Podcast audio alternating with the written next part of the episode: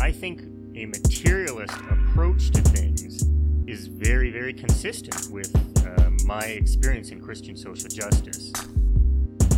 I feel like the the deeper I get into anarchist practice, the deeper my faith is getting at the same time. I would hope that you know securing means of life for all would be something all people of faith would say, "Oh yes, that's at the basis of what we believe." Those who are most marginalized know the most about the true, the good, and the beautiful. To me, it's less that I think building class solidarity is a bad thing, as much as it seems like if you don't attend to things like anti-black racism, um, that's always going to get in the way of building class solidarity. Actually, and when you go back, you find that a lot of uh, revolutionary grassroots participatory movements, the, the precursors to what you could call um, the barrio assemblies and these like you know grassroots neighborhood organizations, a lot of these were sponsored by the church. What does it mean to say that the Christian tradition is internally contradictory and there are antagonisms there and you're always uh, being faithful to some aspects and betraying other aspects? Welcome to the Magnificast, a podcast about Christianity and leftist politics. I'm Matt Bernico, and I teach media studies at Greenville University in Greenville, Illinois. I'm Dean Detloff. I'm a PhD student at the Institute for Christian Studies in Toronto. Uh, this week, we are just pulling together some really wild uh, takes on the internet that we found this week uh, from various sources. Um, it's kind of a, a, a, quick week for us in our personal lives, so we figured, you know, instead of doing a ton of homework like we always do, we'd just take a moment to uh, shoot the breeze, um, see who we could dunk on a little. Uh, but before we do that, uh, Matt, I understand you've got a, a, Reddit treasure, and I also found a Reddit treasure. So why don't you go first? Yeah. Um, okay, so here you go. This is going to be a controversial one, I think, but um, it's important. So uh, on Reddit, 27 days ago, um, this question was asked: Is there an afterlife for the animals? Is there an afterlife for the animals? Do animals have souls? And more specifically, cats, cats and dogs that have been loved by their owners. Sanctified through their owner's love. I love that. yeah, I think it's pretty great. Um, it's really funny. It's like, well, you know, is there an afterlife for animals? Do animals have souls? But specifically, cats and dogs have been loved by their owners. Like, uh, you know, uh, foreclosing on the the final destinies of all those other animals who haven't been loved by their owners. Yeah, yeah. Uh, two things come to mind for me. The first is All Dogs Go to Heaven. I've seen the movie, mm-hmm. saw that documentary, right? So, so and they true. even made a sequel to it. Yeah. So it's obviously true. Um, the second, though, if if cats, let's say, who aren't loved by their owners don't go to heaven, I feel like Christians suddenly have a very uh, overwhelming missional duty to find a lot of cats to love really quickly. Otherwise, we're willfully consigning them to hell. I think it's important to get more cats in your life. Or dogs. that's true. Dogs are great too. I like them both. Uh, you know, love all your animals out there and get them get them into heaven through your love. Um is how this one works. Okay, here's a quick uh, answer to this question that somebody else on Reddit gave. Um, yeah, it's great. Okay, so uh, another user comments and says, "Most likely not, but at least we have our memories of our beloved pets." And then the the OP says, "But I don't like the idea that animals don't live forever." oh, and then uh, that is oh, also. And then they continue yeah. on. So if I don't like it, it means that this idea is not from God. So clearly so. I think so. I think that's right. That is how I construct my theology personally. I gotta tell you, I also don't like the idea that animals don't live forever. Um, so I don't. I mean, it's obviously not from God. Yeah, I mean, when I was a kid, we took our dogs to get a blessing at church. That's the thing that Catholics do. Um, though hilariously, we left the cats at home because we couldn't get them into the carrier. So uh, I don't know. There's too many contingencies involved here. I feel like it's all or nothing. Either all the all the good good pets and the rest of their friends, uh, their the rest of the animals in the world go to heaven, or none of them do. They just disappear. Think about all the cows that are going to be pissed off when they're in heaven because you've eaten them. You are responsible for killing them. Oh gosh, cow heaven is a very vindictive place. I don't care what they say about redemption and you know uh, righting all those wrongs and wiping away all those tears. There's just a whole mess of very angry bovines waiting for their for their just re- just rewards. I actually I feel like in cow religion, all humans for sure go to hell. Yeah, that makes a lot of sense to me. Uh, hey, Beef and Dairy Network, if you're out there listening, get at us, and we're gonna do an episode on that for you. Just uh, TM, but we'll work with you on this if you want to collab. Yeah, yeah, hundred percent. Um, all right, well, let me throw this one at you. Um, the question is very simple, but there's some good responses, and I'll let you give your own before I read a few of these. But the question is simply: Are ghosts demons in disguise? no, no further details. Uh huh. Yeah, yeah. Are ghosts demons, but in disguise? Yeah, I mean, I think that makes a lot of sense. That's why they have that white sheet over them, right? Because like, if they just looked like, if they didn't have that white that white ghostly Scooby Doo sheet on them, then you'd know they're demons right away. But they wear the sheet, so you don't know that they're secretly demons. I think that makes sense. Yeah, I think that's right. And also because demons are so short, they need to be several demons high in order to wear that white sheet in the first place. So you can get more demons in a room uh, as one ghost than you could if just discrete demons came into a room. That's true. And uh, as uh, Thomas Aquinas said in the Summa Theologica, uh, two demons equal one ghost, right? Because they have to stand on each other's shoulders. Usually, at least. yeah, that's right. Depending on how tall they are. Yeah, well, th- th- those are medieval demons too. I mean, these modern demons, uh, they're so lazy you can't get them to do anything. You need at least three or four just to just to create a demon pile on the bottom, and then you can stack the rest on top. Yeah, that makes sense to me. So, what are the All these mil- millennial demons. What did the uh, the great users at Reddit.com have to say about this? Yeah, um, there are several really good ones, but I'm going to start out strong. Uh, this one is If ghosts were real, they'd be naked, since clothes aren't supernatural.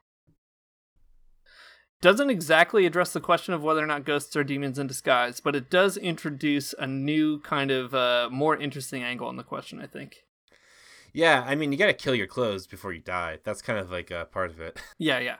Uh, here's a few more. Um, the Bible's silent on the matter except for this. When we die, our spirits go directly to wherever they're supposed to go, either torments or paradise. So if, and this is a big if, there are legitimate cases where people are seeing, quote, ghosts, they aren't seeing dead human spirits. So some other form of spiritual being would have to be the case, either demon or angel. Yeah, that makes a lot of sense. That's like some pretty sound theology right there, actually. You know, the weird thing about ghosts is that people. Okay, I watched a lot of ghost content in my day to day life. Um, That's why I asked you. It's yeah. an expert opinion. Well, I appreciate that. Um, the thing that is weird about all this ghost content is that people are like, "Oh man, do ghosts exist or not?" And it's crazy because if you if you think that they do exist, then the like the more astounding thing isn't that ghosts exist, but that people don't ever die and they just wander around Earth forever. And I think that's like the part that people miss. Um, that I think you're right. If ghosts exist, they're just wandering around naked all the time. uh, well, let me read a few more because uh, this is a good um, a good way to segue into a few few others. Uh, here's one. Um, yes, ghosts are demons in disguise. There are no ghosts or spirits or dead people walking about. All these are demons out to fool people into trusting or believing in something other than the truth. And the OP says, so that's why they go into abandoned or old places? Question mark. and this person replies, if you go there hoping to find a ghost, yes. that's what they. I love this. It's like well, that's where they know that you're gonna go looking for them, so that's where they're gonna hang out. yeah, it, it all depends on the intent. Uh, whoever's looking for them, that's where you find them. uh, a, couple other good ones. Here's one. Um, no, uh, demons um, were never human, so they can't be ghosts in disguise. And uh, Well, the uh, missing the point. yeah, it is. Uh, that hence the OP says that's why I said disguise. To which this person just says in all caps, no. That's pretty good. Uh, hey, Uh, so Dean, if you were a demon, just speaking hypothetically here, what would your disguise look Mhm. like? Yeah, I think it would really depend on where uh, where people were looking to find the ghost. First of all, That if makes they're looking in an abandoned or old place, I mean, I'm going to look different than if they're looking for me in you know whatever Right. some rich hoity-toity beach house. Exactly right. You don't want to haunt a big mansion looking like an old coal, coal miner. That doesn't make any sense. People would be like, "What are you doing here? You're not scared." Yeah, exactly, exactly. Uh, I do like beach house ghosts though. Now that I think about it, just a, a bucket hat full of uh, fish hooks. Well, I guess the, the question really comes down to whether or not I'm allowed to have ghost clothes. Mm-hmm. Mm-hmm. Uh, Dean, can we make a pact right now that uh, when one of us dies, the other will go and kill the other person's clothes so that we can wear them in the Yes. afterlife? Yeah, I promise. I promise 100%. It's on record. Thanks. Uh, and I want to read just this very, very last response and we can move on. Um, I think not only are ghosts demons in disguise, but aliens are also demons in disguise. Okay, I like this. This is opening up the universe a little bit more for us to play in here. Um, Mhm. I like that a lot. Yeah, you know, there's actually um, well, there's a lot of uh, okay, so I watch a lot of ghost content. I can also consume a lot of alien content as well, and there's a lot of um, alien content that posits uh, that angels are actually, uh, I'm sorry, aliens are actually angels. Um, Mhm. So this is just the opposite. That's right. So now we got it. Uh, the ghosts are demons, aliens are angels. Uh, it all it's all slowly coming together. The question is, what are these other kind of cryptids? You know, Bigfoot, big feet. What are they? Yeah, vampires, mummies. I thought you were saying uh, big feet are vampires. No, no, no, uh, no. Just mixing, crossing all the streams here. No, I'm just saying like uh, a Bigfoot, a vampire, a mummy. Like what kind of sort of theological uh, correlations do they have as well? Because it seems like Yeah, they yeah. must. They're all. I mean, like they're all demons, I guess. Um, I don't think Bigfoot is a demon though, because Bigfoot seems pretty chill. He loves that beef jerky. He loves. He gets de- he gets demon rage for beef jerky. If the, if the commercials are to be believed. He's not hungry for human flesh, just for that beef jerky, that Jack Links. he will commit some heavenly crimes for that beef jerky. All right. Uh, speaking of beef jerky, here's a great transition into our first uh, article that we want to talk about this week. Uh, what if Jesus returns while you're loafing at work? Is the title by one Reverend Ben Johnson. Uh, just my least favorite Orthodox priest, it turns out. Um, and I love this question: What if Jesus returns while you're just eating one of them sweet, sweet smoky jack links at work? You're taking a quick break and you're loafing, and then all of a sudden you turn around and Jesus is there, and he's like, "Listen, you're gonna go to cow heaven next." if you know what I mean. That's right. Uh, okay. What a euphemism. Uh, yeah. I mean, a while back we had a really good and strong um, rivalry, one-sided rivalry with Joe Carter, but um, now we got it going on here with Rev Reverend Ben Johnson, who has been posting a lot on the Acton Institute website. Um, so yeah, what would happen? Hang on, hang on. Yeah. Just back up. I love that you say uh, posting a lot on the Acton Institute website because it is actually just basically a, a, a one-sided Reddit flo- Reddit blog. yeah, for sure. Um, the the por- the portion of the Acton Institute website this comes from is their power blog, which I imagine requires no editorial sort of oversight. they they receive the power from a lot of uh, horrifying sources. Just the the overtaxed work of children, child energy. That's the power of the power blog. That's right. What if the Just be the- that's that's a callback to that one time that they defended child labor. Yeah, exactly. Um, okay, well, so Reverend Ben Johnson, he wants us to consider um, all that time we spend at work not working. Boy, is that a problem, Reverend Jen- Ben Johnson thinks. I almost said Re- I almost said Reverend Jen Bonson, and I think that's good. Let's keep that going. Yeah, yeah, Jen Bonson indeed. so okay, uh, he starts off this article making a really dumb argument, and then finishes the argue or finishes the article making an equally dumb argument. So basically, he's like, uh, you know, in the Bible where it's like, um, Jesus is gonna come when you least expect it, um, and uh, you might think that's like in the middle of the night or something because that's how the parable goes. Um, but uh, Jen Bonson says, but suppose Jesus did not come at midnight. Imagine Christ came back in the middle of a weekday afternoon. For most of us, that would mean that Jesus Christ would return while we're at work. And that could be the most fearful thing indeed. multiple studies. Not now. Yeah, sorry. um, multiple studies show, uh, I don't know which studies, just multiple of them. They show that if Christ wanted to return when they are paying no attention or virtually asleep on their feet, the workday would be the ideal time. Okay, so this is um you see where this is going already. Um you want to be a virtuous worker. You don't want to be wasting your time on the clock cuz Jesus could come back at any moment and he'd be like, "Jeremy, why aren't you answering these dang emails?" You're going to hell. And and then Jeremy, quit playing Angry Birds. I'm taking you to cow heaven. Jeremy the worker would be like, "Okay, Jesus, I'm already in hell though." Um I love multiple studies though, so great because uh, I get the point that he's trying to make, but I just love the idea of like a bunch of social scientists being like, "All right, now what would be the optimal time for Christ to return while we're not paying attention?" they're all sweating over a table with protractors and compasses and they're just trying to figure it out.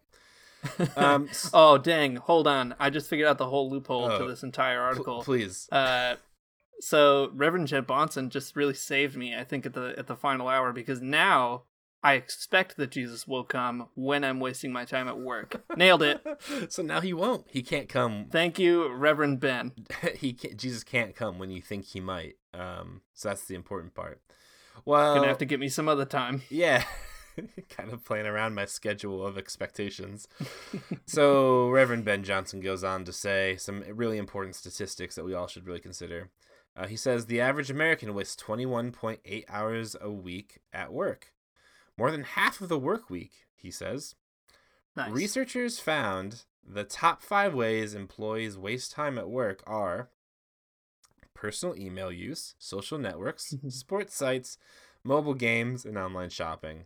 Employees spend a full 56 minutes each day by using their mobile devices for non work activities. Um, according to a survey from something called Office Team. I don't know who they are either, but this is this is where Ben Johnson's coming from.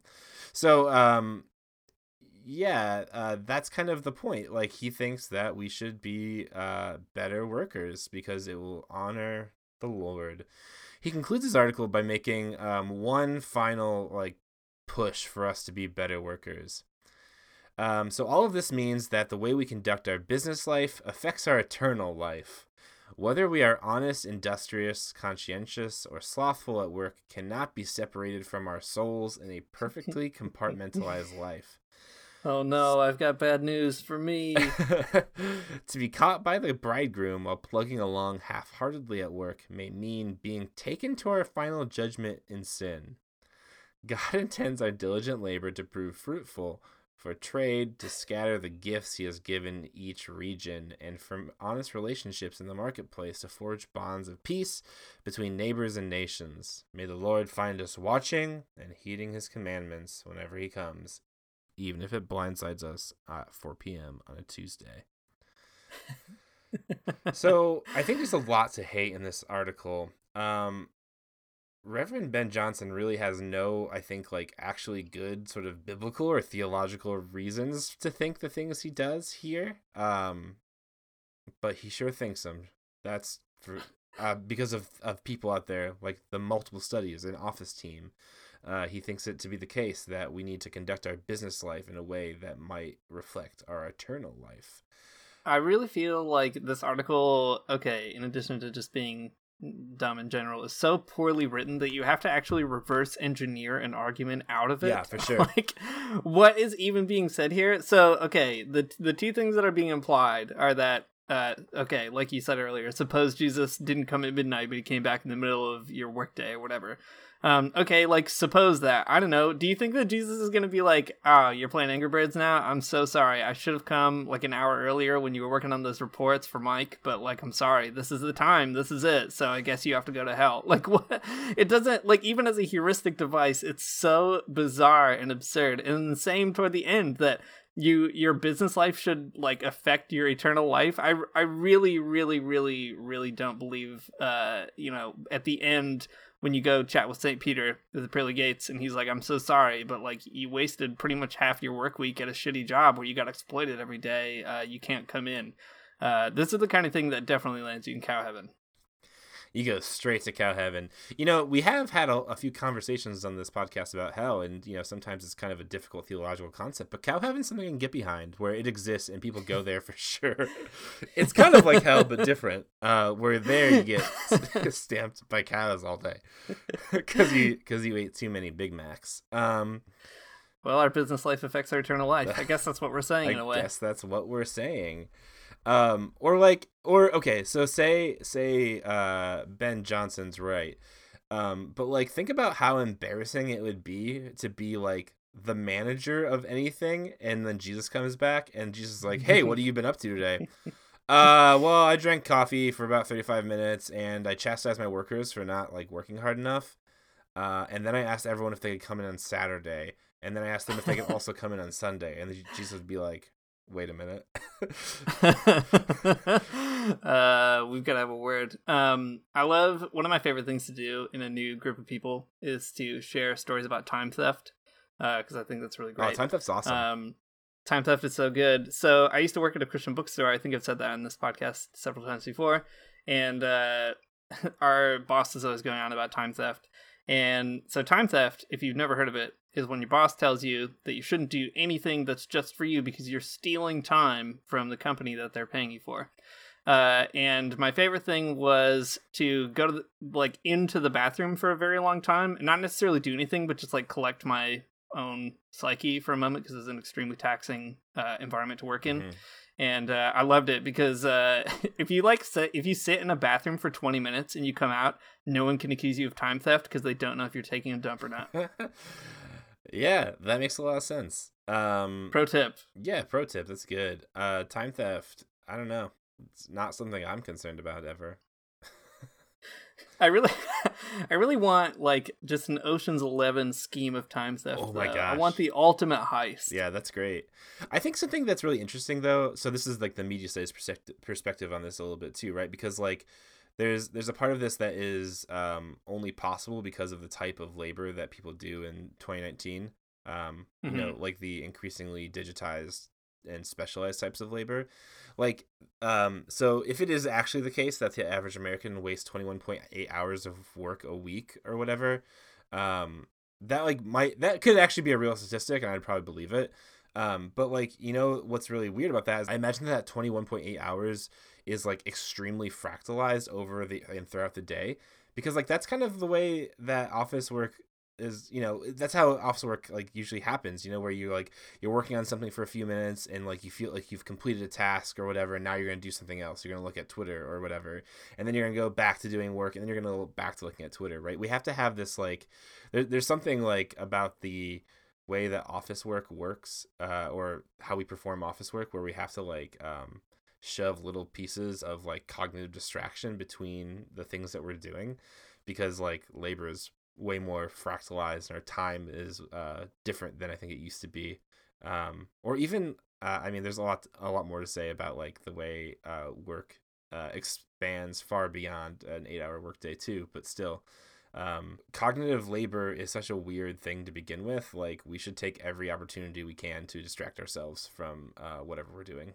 Yeah, I completely agree. It's also just like the idea that all of your work should be profitable work where you're generating profit for somebody who owns your labor uh, is such a strange idea in general. I mean, we've talked about alienation in work uh, several times in this podcast before.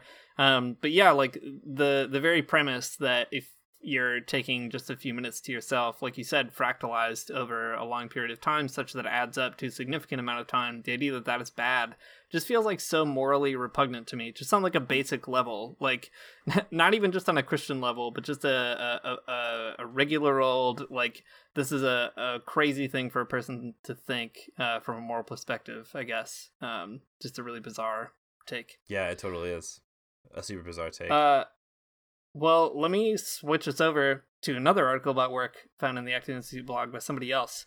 Uh, Lori Murrow, PhD. She wrote a pretty wild uh, article that I think has some interesting kind of resonances actually with the one that we were just looking at. So the title is called CEO OSB The Rule of St. Benedict Promotes Entrepreneurial Culture. Uh, really bold title. Um, so the premise of this article in broad strokes is basically to say that the rule of Saint Benedict is not just like a old dusty thing that Catholic scholars or like some monks care about or whatever, but has some ideas that are useful for entrepreneurship. Um, so she says, for example, organizations adhering to the rule must generate revenue sufficient to cover their operational costs and fund their charitable efforts. Moreover, the rule's lack of central planning regarding product selection and production has enabled monasteries over the centuries to adapt remarkably well to changing market conditions, expanding, diversifying, and or reorganizing as necessary. I love that. Mm-hmm. I love the idea of monasteries as just big, huge corporate firms. Um, long before the term niche market was coined, Benedictines were producing high quality, niche marketed specialty oh goods. Uh, I love uh, I loved it in in the medieval period when uh, people were just using the equivalent of like Pinterest to find their favorite uh, craft beers. um, so this is great. She the like this this actually introduces it, but the real crux of the whole thing centers around this wild company that I didn't know existed. I mean, it doesn't anymore, but I didn't know it was a thing until today, called LaserMonks.com uh, which is very funny. Apparently, like some monks were totally outraged by the price of printer cartridges, uh, so they decided to just sell their own uh, for you know little to no profit. Um, which is pretty amazing. And she kind of runs this whole argument uh, that she's trying to make about the rule of St. Benedict um, based on lasermonks.com, but it ends up being like super self defeating. So let me just explain the situation. We'll get into it. So she says uh, the um, lasermonks.com basically they like they actually expanded super super quickly and they made a ton of money like millions of dollars so she says lasermonks.com achieved enormous success quickly thanks to a clever concept brilliantly marketed suddenly the six monks and a handful of volunteers found themselves running a $3.5 million business with a rate of growth beyond the monks' wildest expectations, they were overwhelmed by the need to scale up their business and, more significantly, found themselves distracted from the primary reason for joining the monastery their wish to serve God. Hmm. The Benedictine way is all about balance, said one former monk. The strain of overwork led to a life out of balance. The monastery soon dwindled from six months monks to three. Ultimately, the monks dispersed, and the monastery sold all its goods at auction in October 2011. In business terms, LaserMonks.com had grown too fast for its capacity. No, no amount of good intentions can overturn the law of economics. So, insanely, in this article that's ostensibly about how the rule of St. Benedict is actually uh, promoting an entrepreneurial culture. She she shares this one example of it happening, but then that example completely implodes on herself, and she just reports on that as though it's completely incidental to anything that she said, uh, and it just blows my mind. So lasermonks.com uh, apparently at first this example of entrepreneurial culture and uh, later a very good example as to why actually the rule of st benedict is probably a really bad way to run your business. Yeah totally. Um, this is actually really interesting too. I mean lasermonks.com whatever that's actually very funny that they're selling printer cartridges. Um, but uh, that made me think of another example too in commonweal uh, back like in february i think there was a really cool article um, called Taming the Demon How Desert Monks Put Work in Its Place. And uh, right, right. Yeah. Uh, if, if you guys didn't read it out there, you probably should. Actually, it's really interesting. Um, but there were these like Benedictine monks that lived in the desert, and that's where they started their own web design service, which was like, uh, but it was like in the mid '90s, so it's especially interesting and fun. Yeah, uh, it was called the Scriptorium, if I remember correctly. but like, uh, what's interesting about the article though is that like, I mean, just exactly what uh, uh, Dr. Lori P. Morrow is saying right here too, actually. But like, this article does it better because it's Commonweal and not the Power Blog. Um, but basically, the point is that like, um, they grew too big, and all of a sudden, like, since they were monks, like they like had to stop. There's even this yeah, part yeah. in the article too that's really interesting, where it's like, um, some of the monks who were like really good at web design um, they got taken off of the assignment to do web design because like that's part of the Benedictine sort of like uh, polity, where if like you're too good at something that it could cause you to be boastful, they'll like make you stop. Um, you know, like so exactly the good idea for like uh, entrepreneurship. Like uh, you're the best people who are really good at something they're not going to do it. yeah, uh, this article is so wild too because she also talks about how um, one of the monks who was like running the operation was paid zero dollars in salary, and like the entire premise of the whole operation is that the profitability just gets immediately invested into charitable, non-profitable uh, goals. Uh, and it just makes absolutely zero sense because like that's really bad entrepreneurial advice actually. Like take all the capital that you generate and then invest it into things that will do nothing for you is not how entrepreneurship works. Yeah exactly. So bizarre. Um like uh the the fundamentals of entrepreneurship from the perspective of monks are just like um don't get too big don't be cocky and really proud of your work uh and also give all your money to somebody else All right, chill, man. Sounds good, I guess, but um, not what I would expect. Not what I would go to a business class and ever hear. I'm sure. Yeah, yeah. Um, the reason this especially kind of came to mind after the uh, Reverend um, uh, Jen Bonson article was just this idea that like you know if you if all of your time is just like working for a profit uh, and that's like what it means to be holy or whatever um, then like in fact uh, that's not really how it works in for example even the acton institute's own bizarre like complicated plural plurality of voices trying to figure out what to do with like a christian tradition that isn't exactly business friendly but also uh, trying their very very hardest to shill for Christians in business. Uh, it's just like a very confused think tank. Yeah, it is very confused. Um, hey, speaking of that confusion, um, something that the Acton Institute likes to do a lot, and I think just like um, more right leaning Christians like to do a lot is um, take all of those critiques of capitalism that the left likes to uh, use and explain how they're not actually about capitalism, but they're actually about crony capitalism. Ah, yeah, yeah, yeah. That's right. The worst of all. Right. So everything you don't like about capitalism is actually um, because capitalism just isn't being done right. I hate those cronies. I hate how the cronies are always out there not doing it right. They're messing up our capitalism, you know? so, um, in a recent article from April 12th, um, in on the Acton Institute Power blog, uh, Michael Matheson Miller writes, "Does capitalism always become crony?" Um, I think this is a really important question because if it always does, then it must be bad, right? Uh, must be. Well, guess what? There's a, a not bad one. Um, cool. Uh, so this is what uh, Michael Matheson Miller says. One of the critiques of capitalism, from progressives to traditionalist Catholics, is that despite all the talk of free markets, capitalism always ends up in crony capitalism. Supporters of the market economy claim that this is a distortion of capitalism, and it is government intervention that is the culprit. But this can often sound like the socialist who tells us, despite the evidence from the Soviet Union, North Korea, Cuba, and Venezuela, that real socialism hasn't been tried. All the same country, by the way. They're all actually the same one. Um, yep. How how should we think about the relationship between capitalism and crony capitalism? Is it the case that capitalism always becomes captured by special interests, or can we create and maintain what Luigi Zingales has called the you know oh you you know him the great uh, econ- economist Luigi yeah yeah um what Luigi Zingales has called capitalism for the people. Capitalism that doesn't simply favor the wealthy and well connected at the expense of everyone else. capitalism for the people. Uh, that's what they call it there. Um, anyways, oh, I thought this article is worth pointing out because it's a funny, uh, it's a funny reframing, or it's a it's a funny way to bring this like question of crony capitalism to a logical conclusion. Whereas, uh, y- y- you know, like, does it always become crony capitalism? Because it seems like it's the case. Um, but uh, Luigi Zingales and Michael Matheson Miller think, no, of course not. You could do something different. Capitalism for the people. Um, we don't. It's not clear what that is. Um, I don't actually think that's possible to do this. I mean, maybe you could make it a little bit nicer for people sometimes. Um, but uh, but special interests will always capture capitalism because like that's how capitalism makes the. I mean, it's how you make the most money. Like right, like that's just the way it works. Capitalism always becomes crony capitalism. Or, I mean, maybe better stated, crony capitalism is just capitalism. that's what it looks like when it works right. Yeah, yeah.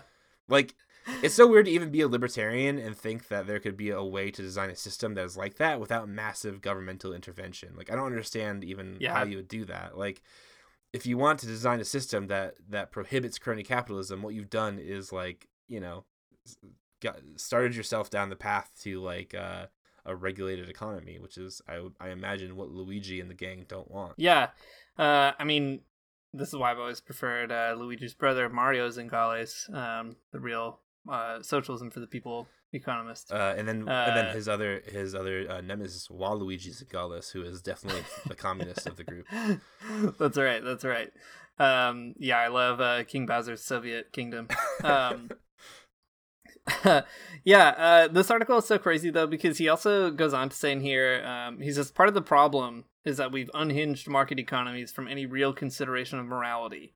This applies to the legal but unfair and unjust practice of crony capitalism in the regulated sectors of the economy.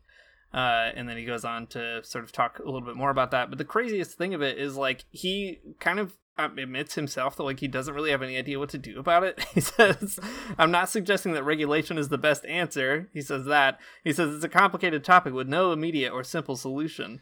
Uh, the commercial society grew out of a certain culture with certain beliefs and standards. A lot of what we need to do is reframe how we think about the economy in light of human flourishing and the common good. And it's like. Uh, I, I don't know if this person has ever talked to rich people uh, but I don't think that he's going to get a real consideration of morality going in time for capitalism to get away from being a rapacious, uh, horrific force on the planet. It's so weird though because it's like, oh, what we need to do. I mean, instead, you know, like it's the opposite of cultural Marxism, right? It's like well, we need a cultural conservatism that will convince people just to be better. And like, Right. what in the world are you talking about? Like, how would that possibly happen? Like, how are you going to launch a social campaign to like reinstill conservative values in rich people? Uh, good luck. Yeah, I love um I love those like markets that are totally tied to morality, those capitalist markets that just are always constantly thinking about the common good. Um those things really go together. Like competition. Uh, I love just friendly competition where where nobody's out to really undercut anybody, but they're just all like playing a really fun game and at the end of the day everybody kind of wins. Yeah, exactly. That's the best type of competition for sure. Uh, yep. So does capitalism always become crony? Uh, no, it just always stays regular old capitalism. it's always it's always just capitalism. all we all we have is the cronies. okay, uh, here's one more that I thought um, would be interesting to pull out. Um, it's not there's not much to it really, um, but we'll just talk about it real fast. Okay, Yeah. so this is from October second, twenty eighteen. So a little bit dated, but still pretty good. Um, this is kind of like a a recap of um, or maybe some media criticism about uh, Die Linke in Germany uh, from uh, a journalist or a power blogger named Kai Weiss. so um, the article title is called "Jesus would have voted socialist," says Germany's left. Uh, this one stuck out to me on the power blog because um, I agree he probably would have. I mean, Jesus wouldn't have voted at all probably, but like you know whatever. Yeah. um, okay, so Kai Weiss, uh, responding to um, Die uh, who had a sign that said Jesus would have voted socialist. That's kind of like what spurred this on. Um, says, well, that's weird. Um, I'm bewildered by this um, because the track record between socialists and uh, religion is extremely bad. Um, explain this more, Kai Weiss says, uh, What's the track record of socialists and more so the left party on religion? Of course, Karl Marx once uh, noted that religion is the opium of the people, which is bad, since in their view, communism should be the opium. That's not. that's not what Marx says. um, sorry. Uh, Are you sure? Yeah. um, Marx himself noted that religion is the opium of the people, which is bad, since in their view, communism should be the opium.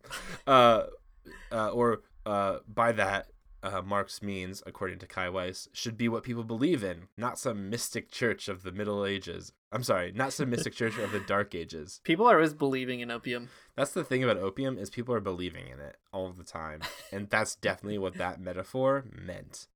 Um, Kai Weiss goes on to say, thus, the conflict between socialism and the church began quickly, a conflict which is continuing to this day when we look at China. It was a dominant factor in communist regimes of the 20th century where the despots tried to subordinate the church and eliminate re- religion once and for all. But again and again, Christianity stood tall. Indeed, it spurred the revolution of conscience in Eastern Europe, especially in Poland, where Pope John Paul II played an instrumental part in the fall of the Soviet Union.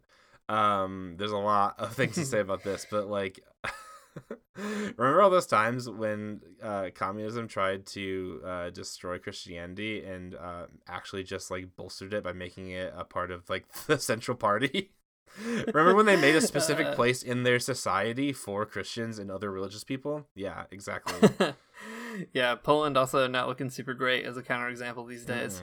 Mm. Um, yeah, I mean, like, whatever. Sometimes, uh, many times, significant times, uh, communists actually super messed up when it came to Christians. It's fine. Totally. That- That's true.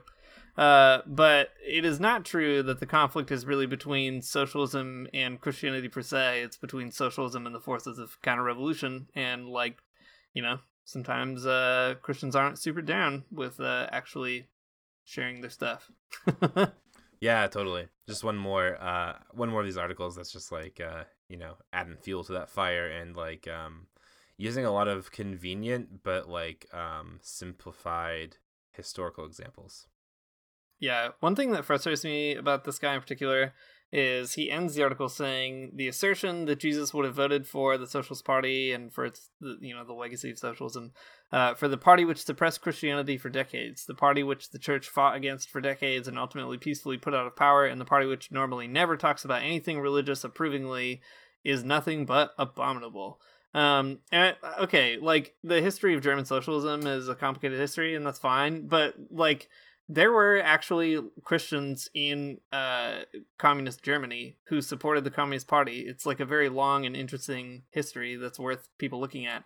And the idea that like the church is just automatically sort of against uh, a social state or was has always been against social states just betrays uh, an extremely naive and simplistic understanding of the history of like actually existing communism and actually existing Christianity. yeah, uh, that quote that the article ends with is also frustrating too because it doesn't recognize the. I mean, like, okay, so just like you said, the the story of Christianity and communism, as we know in this podcast exceedingly well, is very complicated and sometimes it's bad, um, and sometimes it's good and sometimes it's like you know neither or just you know whatever.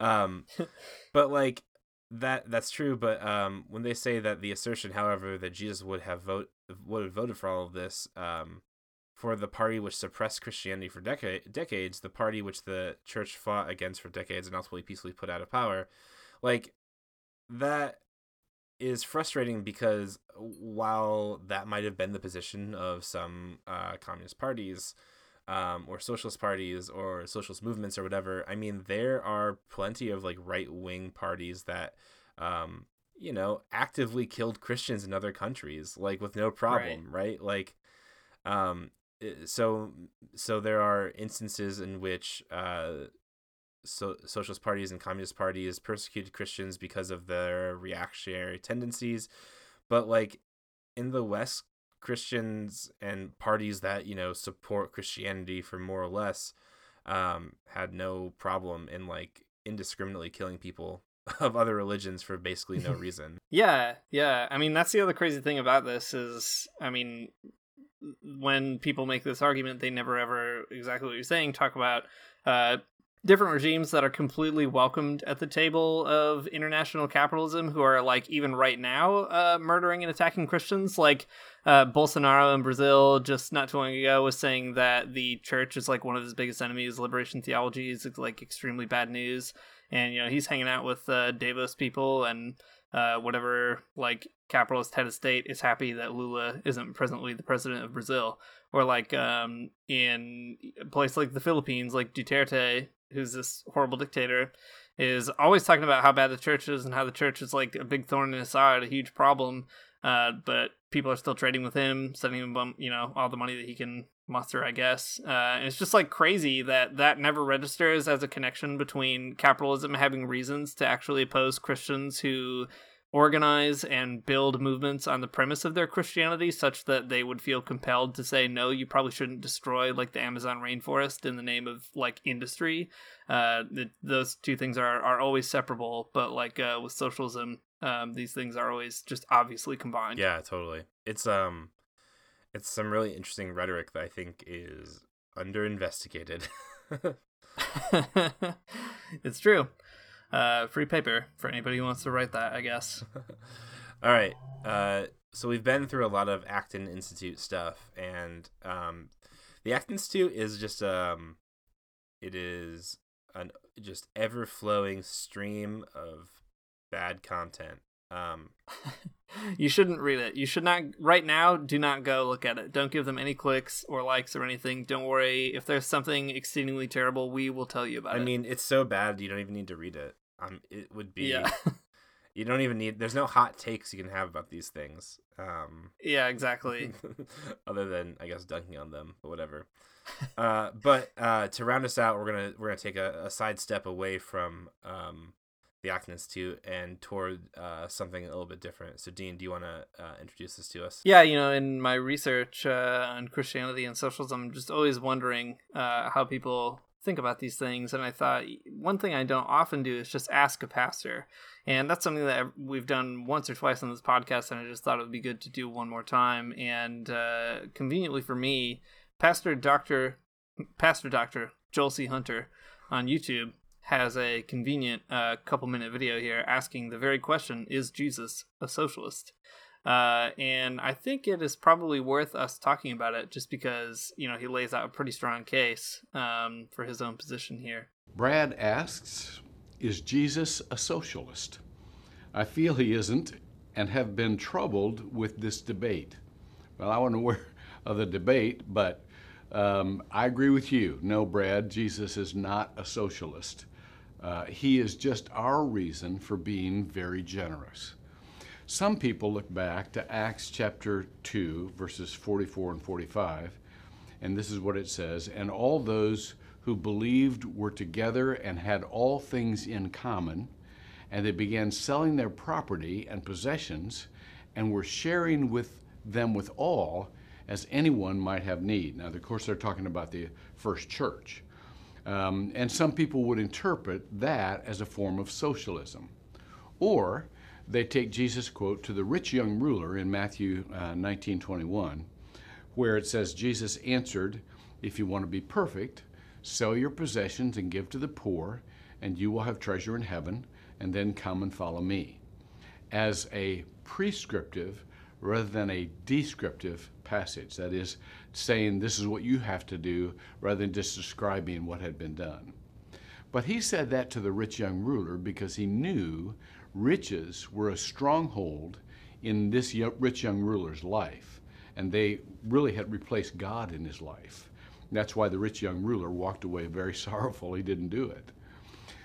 Socialism is a form of government where you are forced to share. But Christianity is a faith community where we want to share.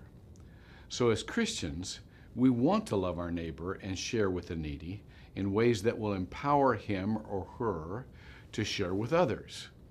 But being forced to do so by government is the opposite of being motivated by love. God wants us to be joyful in our giving, not resentful in the government's taking. I am for policies that help the vulnerable and the needy. But Jesus would want Christians to help from faith, not force. There you have it. Pastor Dr. Joel C. Hunter. Pastor Dr. Joel C. Hunter has all of the greatest hits of uh, why Jesus is not a socialist. Which I mean, again, Jesus like wasn't a socialist, but that's not the point. Um, I love, I love so much when people are like, "Oh, you know, the rich young ruler." Jesus did not mean that thing that he said. He meant something different. yeah, I love the rich young ruler thing for two reasons in Pastor Dr. Joel Hunter's uh, words here. The first being that uh, the criticism is that riches had replaced God in his life, uh, not a thing that Jesus says.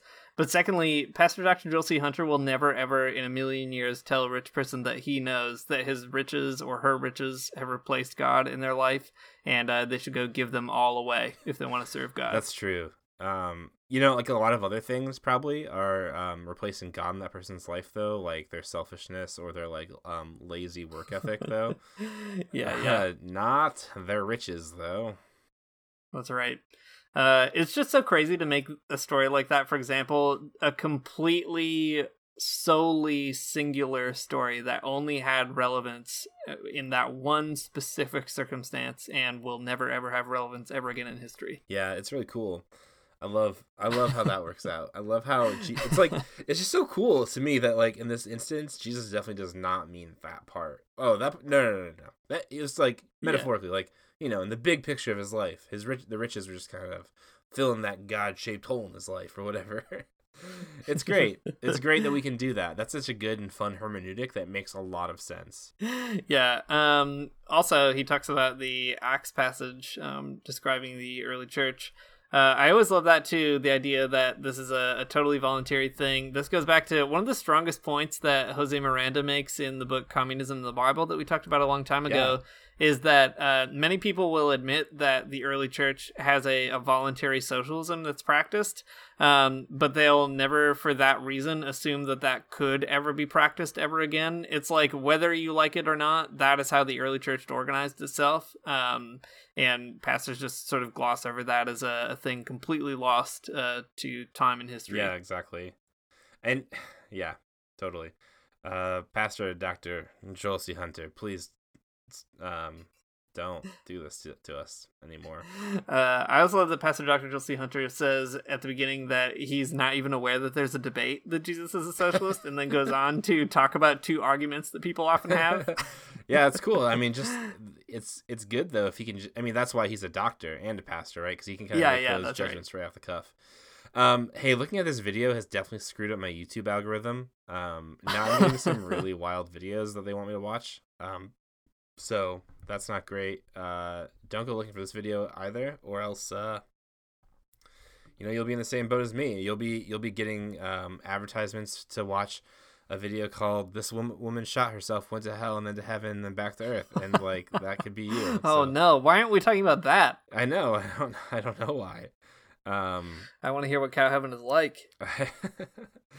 well, no, she didn't go to cow heaven. She went to hell, Yeah, right. Well, and I then mean, to heaven, but not to cow heaven, Yeah. which is kind of suspect. Yeah, yeah. That is a significant hole in the story that she leaves out cow heaven from this equation. uh, I was under the impression that cow heaven for humans essentially uh, ends up being hell. For okay, but it's heaven for cows. Yeah, of course, of course, it's heaven for cows. I see. That is Um, possible, I guess. yeah, I mean, who knows how all this metaphysical stuff works? Not me. No, no, no. Um, All I know is that there is definitely a cow heaven, and obviously, a people heaven. we can't. We we know that. and there's also a hell, but it could be. Are there other animal heavens though too? Like, uh, is there like snake heaven, and like that's also bad for people? kn- we know there's not snake heaven. The this is in Genesis chapter I don't know two or three. okay, yeah, good point. Um, is there like sh- is there shark heaven though? Okay, animals I know there's a heaven for cows, doves, doves for sure in heaven. Um, let's see, whales because I ate Jonah that one time on purpose and that was good. So there's definitely a whale heaven. Um, oxen, there's a lot of ox in the Bible. Donkeys, there's that one talking donkey, the talking ass, as I love to say when I was a little kid. Um, Lions, right? Lions for sure. Yeah, yeah. Well, lions and lambs are complicated because they're supposed to be in regular heaven. Uh, Just lying down together. Yeah, that's right. I mean, that is kind Um, of. I mean, think about it like that though. Like they have to be together in heaven. That's true. Uh, so I guess there is evidence, after all, that all animals do go to heaven. Yeah. Well, Billions and billions of ants. ant heaven sucks. I hate ant heaven. Ant heaven is disgusting. uh, before we talk a little bit more about animal heaven, though, I do want to just bring us back to one one very important comment on this video from Night Muffin nine three seven, who says uh, Jesus is not a socialist; he's a liberal. Didn't he vandalize people's stores in some flea market? That's something liberals will do. It has one like. That's true. Liberals will do that. Liberals are always going to the flea market and just messing it all up. Uh, I loved when Jesus went to the flea market and just vandalized some people's stores. He was like doing some graffiti on some some shitty camel stand. he made a big anarchy sign on someone's American flag booth. It was a liberal sign. Oh, sorry. It's just a big L for liberal. it's just something liberals do. uh, I appreciate that. That's really great. Hey, thanks for listening to the Magnificast. Um, this week we, um, you know, last week we did no, wait, the week before last week we did a roundup of all of those things about Christians and socialism uh, from the left, and now we did it for the right because we do fair and balanced journalism on this podcast. We wanted to get No spin zone. no spin zone here. We wanted to get all of the perspectives um, for you, our listeners, uh, so you can choose which ones you would like to select as the big marketplace for ideas. Uh, if you like this type of uh, high quality, no spin journalism, you can support us at the Magnificast. Uh, oh wait, at patreon.com slash the Magnificast. Uh, you can follow us on Twitter, just at the Magnificast. We got a Facebook group where someone has corrected us about uh, biblical fanfic, and I appreciate that. Um, cool. Uh, there's also the Friendly Fire retreat coming up, and you should give. Um, you should go tell a rich person they should give all of their money to that retreat. Um, and you could also give a few bucks too if you have it or not, you know, whatever. Um, cool. Uh, the music, uh, intro music is by Amari Armstrong, and outro music is by The Illogical Spoon. See you next time. Church in the morning, church in the morning, souls alive. Heaven come to earth and there won't be no church. We'll meet down by the riverside. There we'll swim with all creation. Never get tired, never bored. Don't worry, someday there'll be no dam between us and our Lord.